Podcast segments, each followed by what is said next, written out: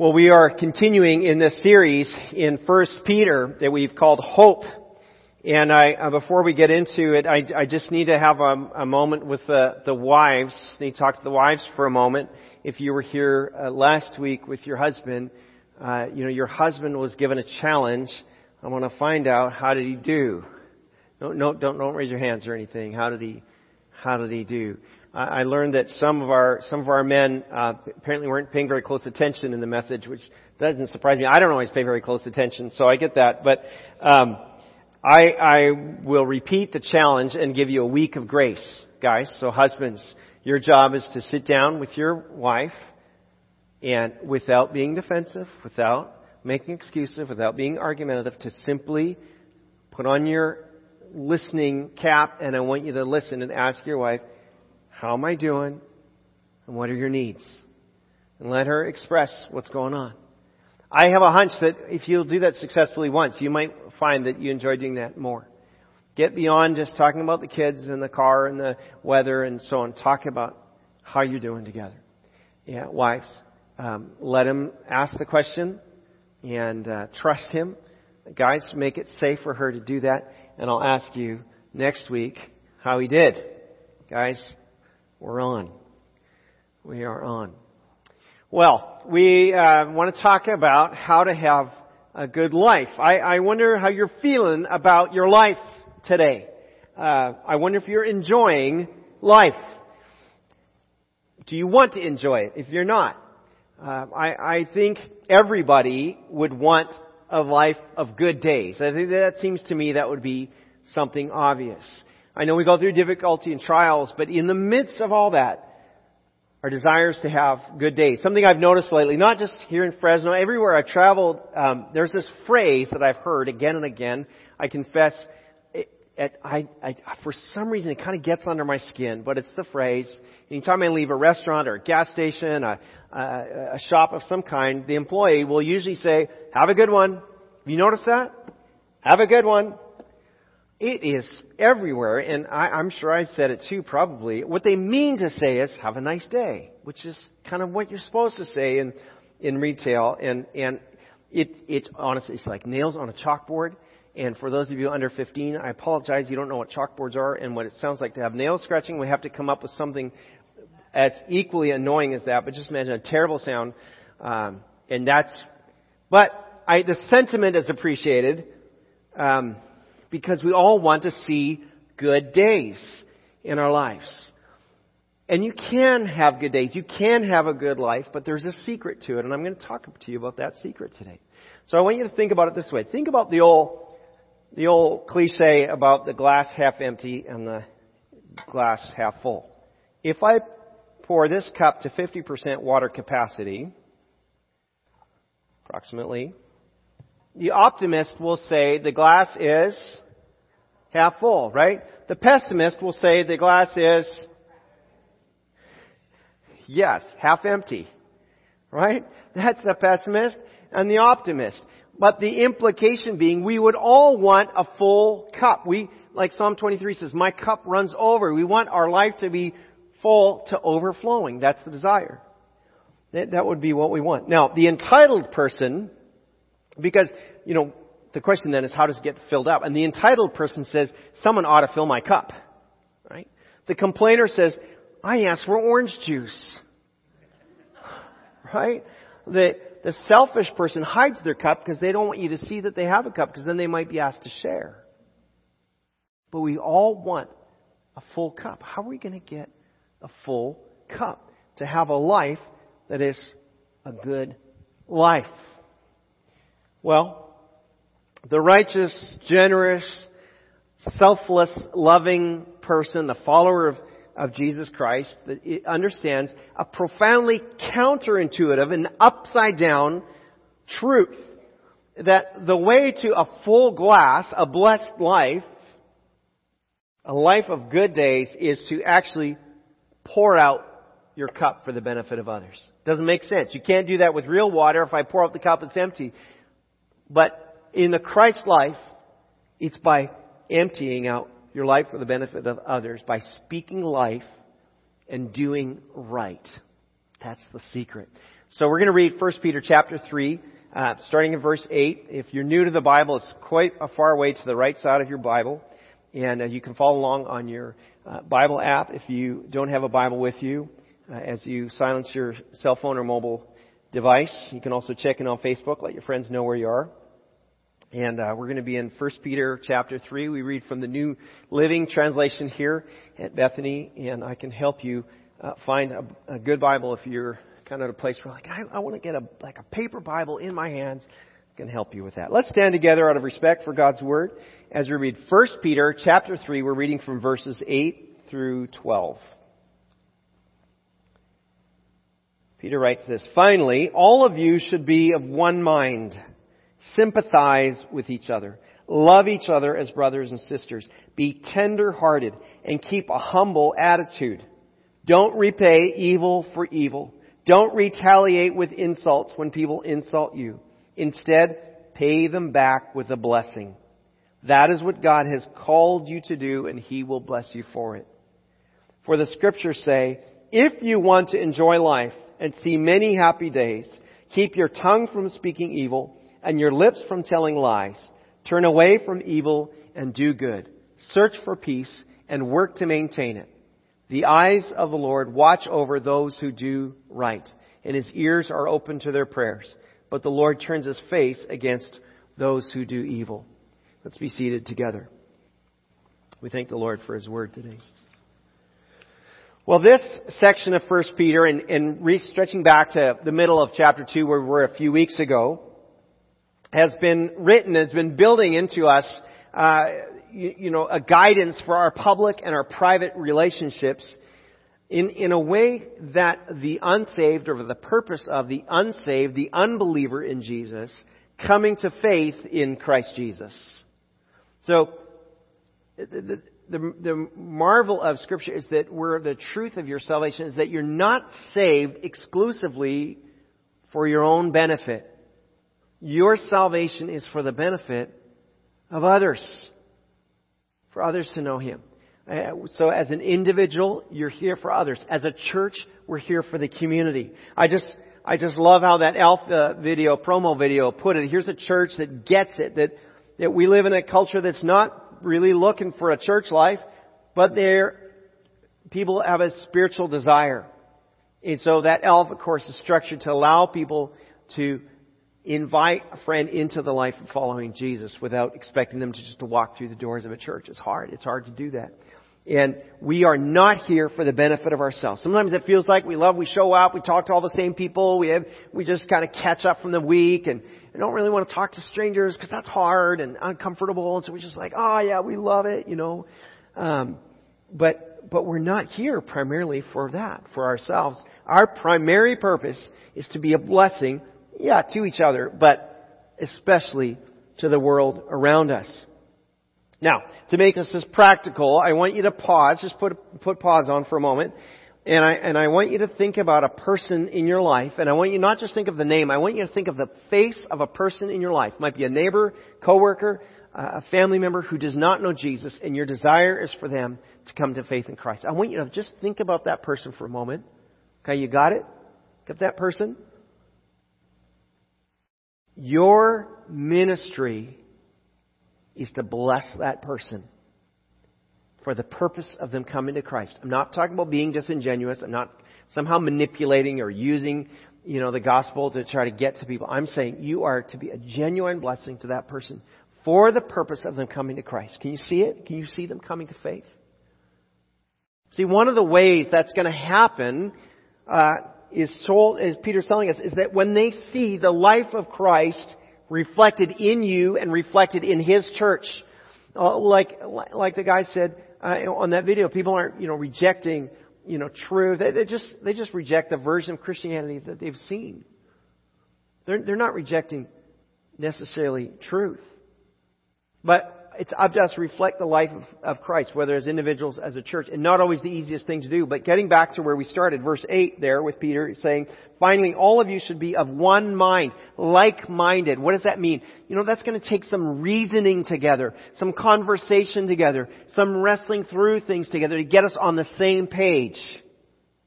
It means we talk about more than just like the weather and, you know, where we went on vacation, and means that, like, we actually have to grapple with things that we're not on the same page on. How are we going to get on the same page as people, as God's people, about important things?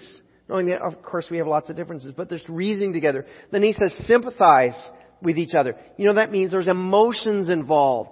Sympathize means to bring our pathos, our feelings together, and to say, if I'm going to sympathize with you, I need to know that you have emotions, and then you have feelings about something, you have some passion about something, and our job is to say, let's sympathize, to feel what you feel, to carry what you carry with you. He says to love each other as brothers and sisters. You know what love is? Love is a sacrifice. Love means to prefer, to give preference to what you want over what I want. That's what it means to love someone. And we're to love one another, to say, I'm gonna do what's better for others than what's best for myself. Hard to do. Be tender-hearted. Be tender-hearted. What does that mean? It means we're going to be patient. We're going to be patient enough so that we don't become hard-hearted when things don't go our way, or when it's been difficult, or we don't like how things are going. We're going to be tender-hearted. We're going to be patient. And we're going to keep a humble attitude, he says. And that takes forgiveness. You cannot be unforgiving and humble at the same time.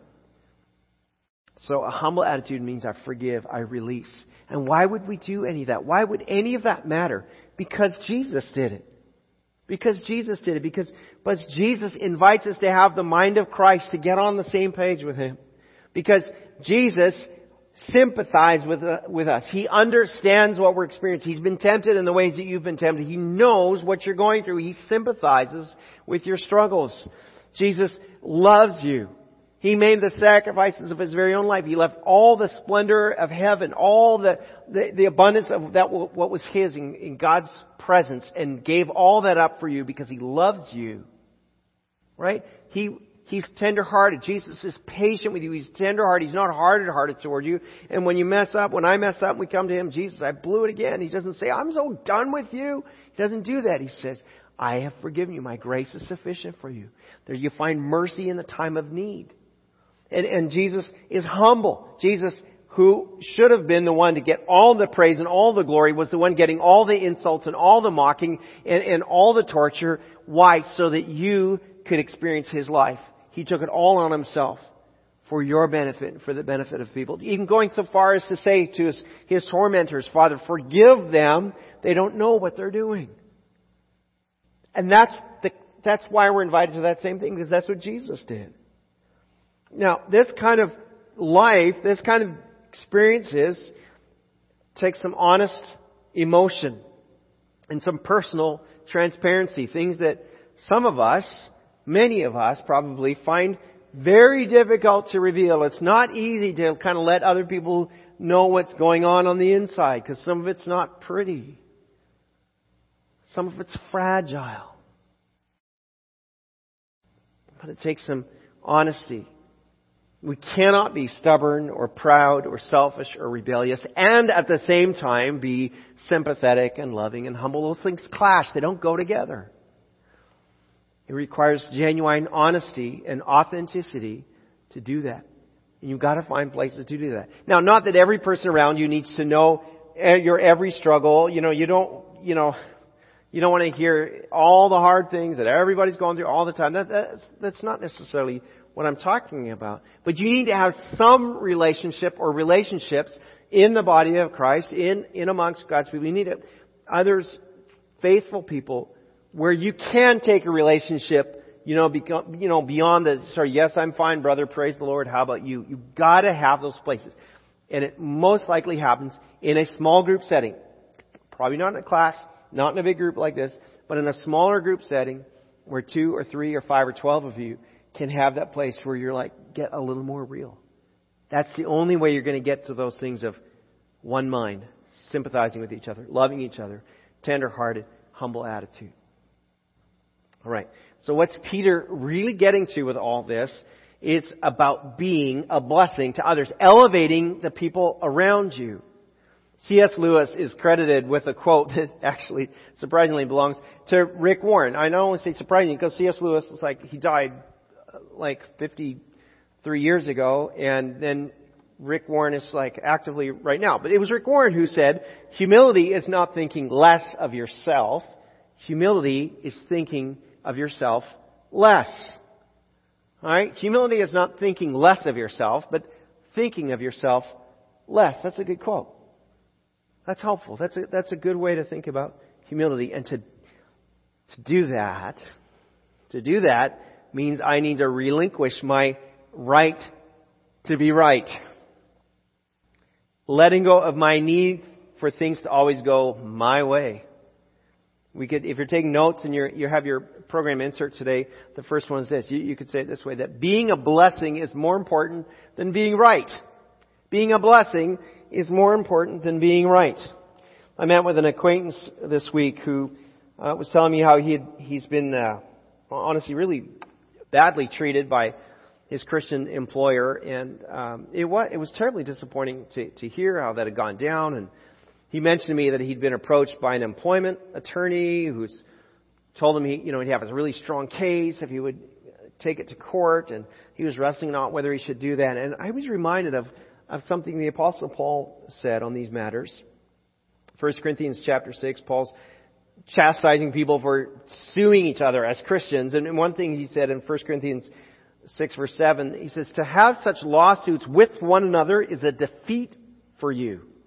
Why not just accept the injustice and leave it at that? Why not let yourselves be cheated? That is such a countercultural message right now. That nothing in me like wants to embrace that. Yeah, you should just kind of let yourself be wronged. You should just kind of accept that you've been cheated and move on. That does not kind of in my gut like I don't like that. I don't want to hear that. But Paul is saying the same thing that Peter's saying, is that being a blessing is more important than being right. But why would you do that? Why would you just let it go? Why would you just release it? Why not argue with people who are obviously, to you, wrong? Right? Why not get people to see your point of view, get them to apologize, get them to come around? Why not? Why wouldn't you do that? Well, because it doesn't really matter. Jesus is the ultimate judge.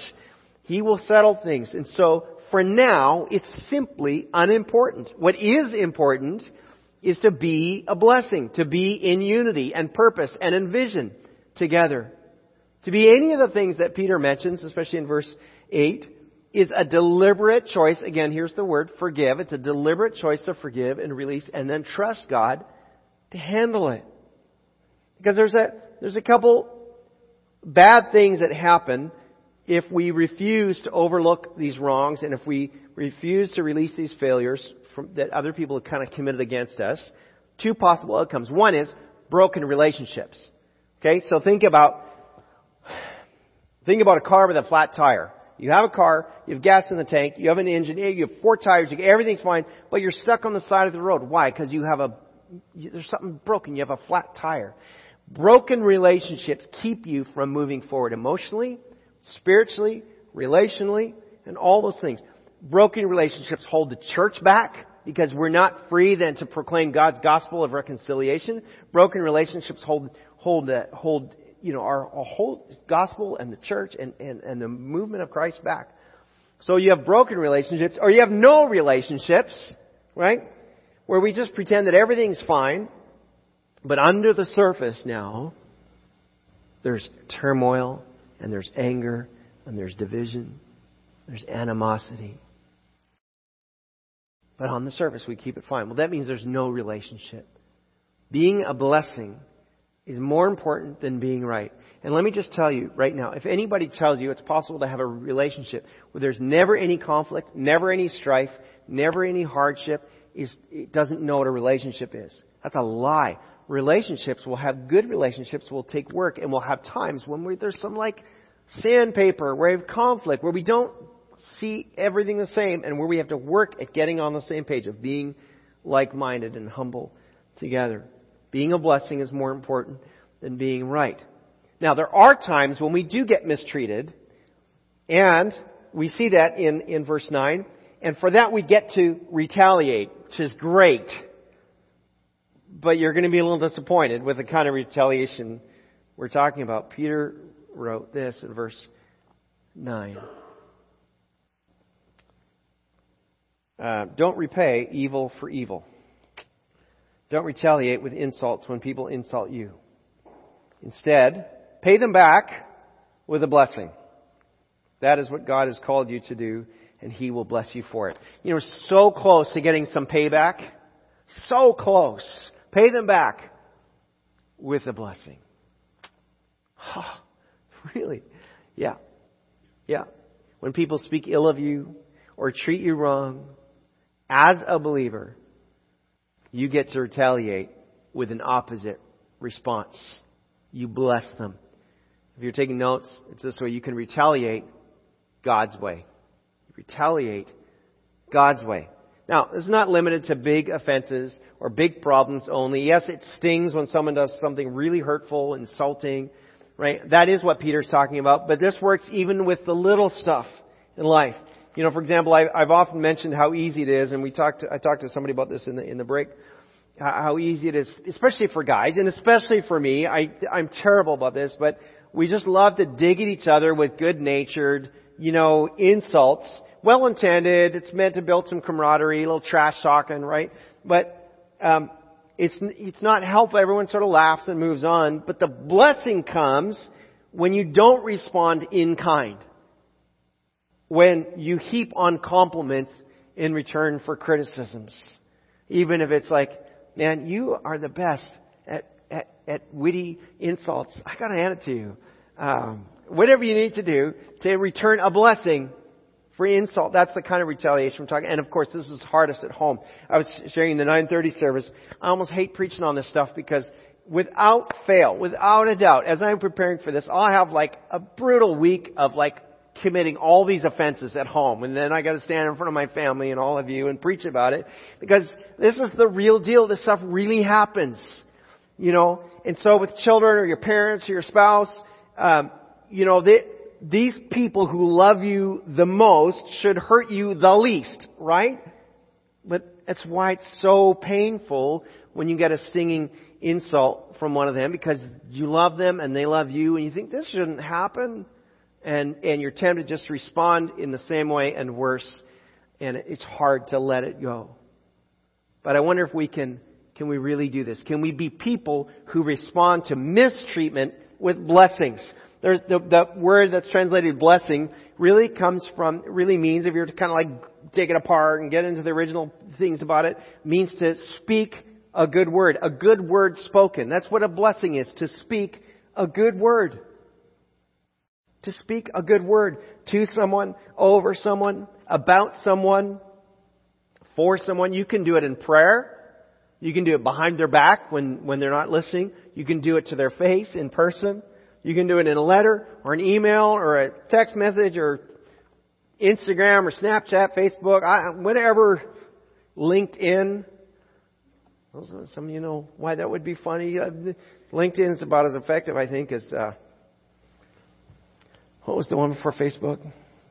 MySpace. Anybody still have a MySpace?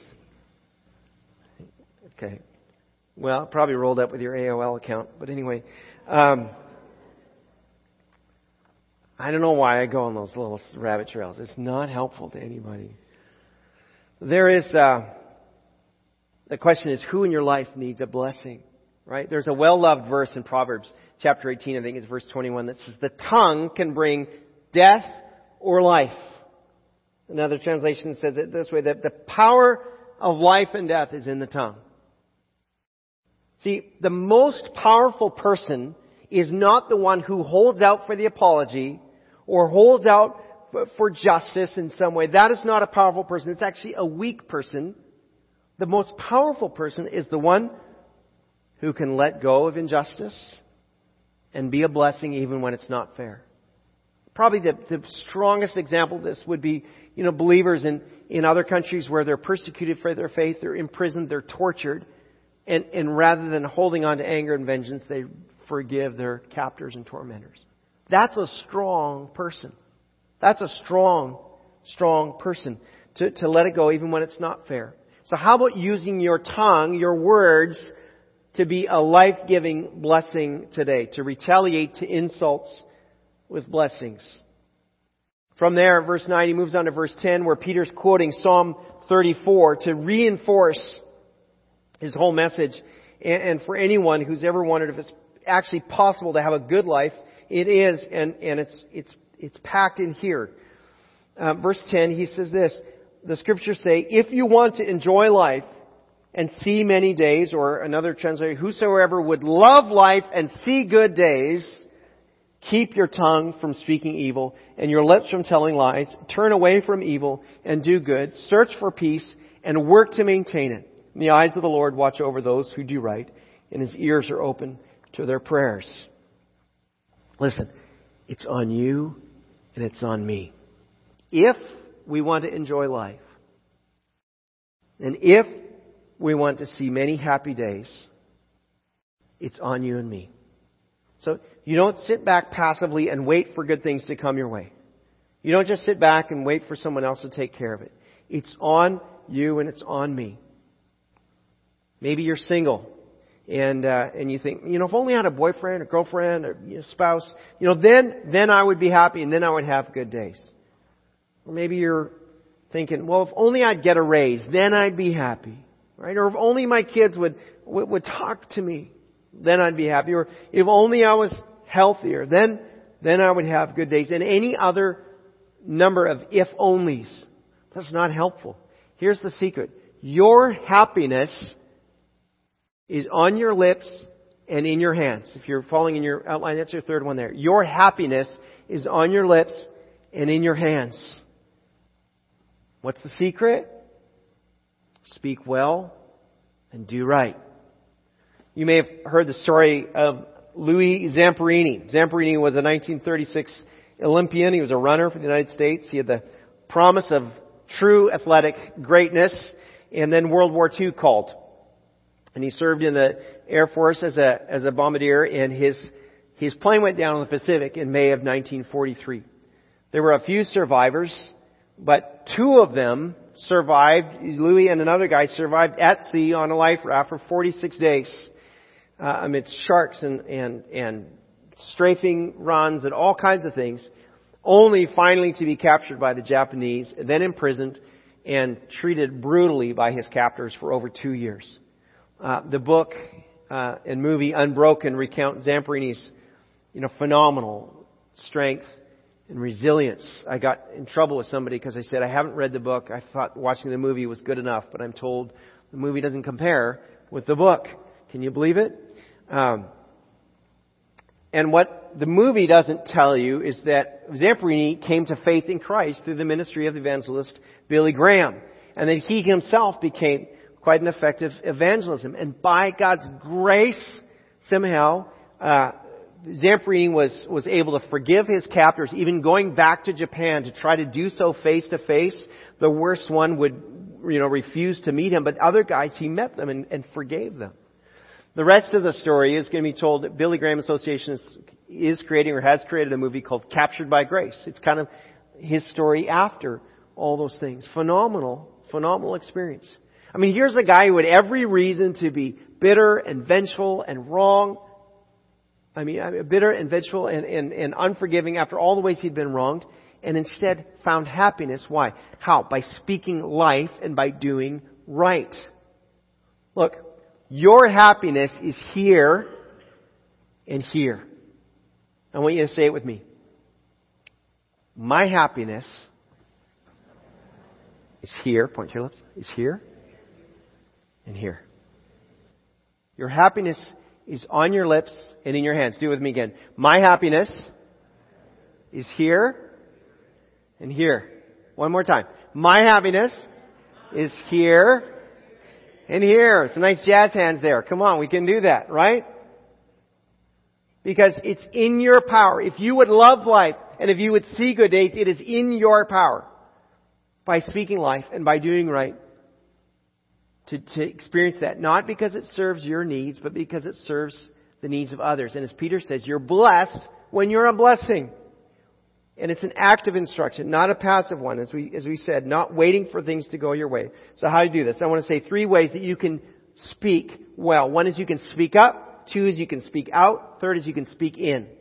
You can speak up, speak out, and speak in. To speak up, for others, to speak up, truth, and to not ignore the needs of other people, but to speak up on their behalf, speaking up for their peace and for their benefit. And this includes speaking up to God as you pray for the people around you, the people you work with, the people you go to school with, people in your family. Even the person who causes trouble in your life, you pray for them, you speak up to God. And you speak out the truth of the gospel. Don't be argumentative, but don't stay silent either about the good news. Be ready to tell your story, your experience of how God's helped you or saved you, provided for you, led you, moved in your life. You speak up and you speak out and you speak in. And that's to yourself, mostly to remind yourself to stay humble, to stay forgiving, to stay loving, right? To stay of like mind with other believers, to stay on track with this stuff. You speak up and you speak out and you speak in. And I do not think there's a single person in this room that really wants a miserable life. I hope not. I think you want to enjoy life and have many happy days. But that doesn't come by simply changing your circumstances or making more money or getting apologies or losing weight or having better vacations or finding the cure to cancer. That's not where happiness is found. The secret, say it with me, is here and here. It's on your lips and in your hands. And as you speak what's life-giving to others, you will find God blesses you in return. It's amazing. As you do what's good and peacemaking, God establishes peace in your own life. Even in the midst of those hard circumstances that are stubborn and don't seem to want to go away. And when, this is the best part around, when you are a blessing, people want you around. You know that? When you're a blessing, people want you around. And in that way, God's favor flows away. Don't you want to be the kind of person who's like, oh, I'm glad that person just showed up. I do not want to be, I was sharing with the 9:30 service, I do not want to be that guy at my funeral where people are like, oh, glad he's gone. Like, I don't want to be that guy, right? I want to be like, we kind of miss him. That, I'd be good with that. We want to be a blessing to the people around us. And as you do that, God's favor flows back to you because it's the promise. You'll be blessed as you're a blessing to others. So just keep in mind, being a blessing is more important than being right. Right? You can get back at people. You can retaliate God's way by returning a blessing for insults. And that just to remember, your happiness is on your lips and in your hands as you speak up for others and you speak out for truth and you speak in to stay humble. Church, we do all these things because Jesus did these things. We do all these things because Jesus did these things. Jesus laid down His life for you, exchanged His life for your life.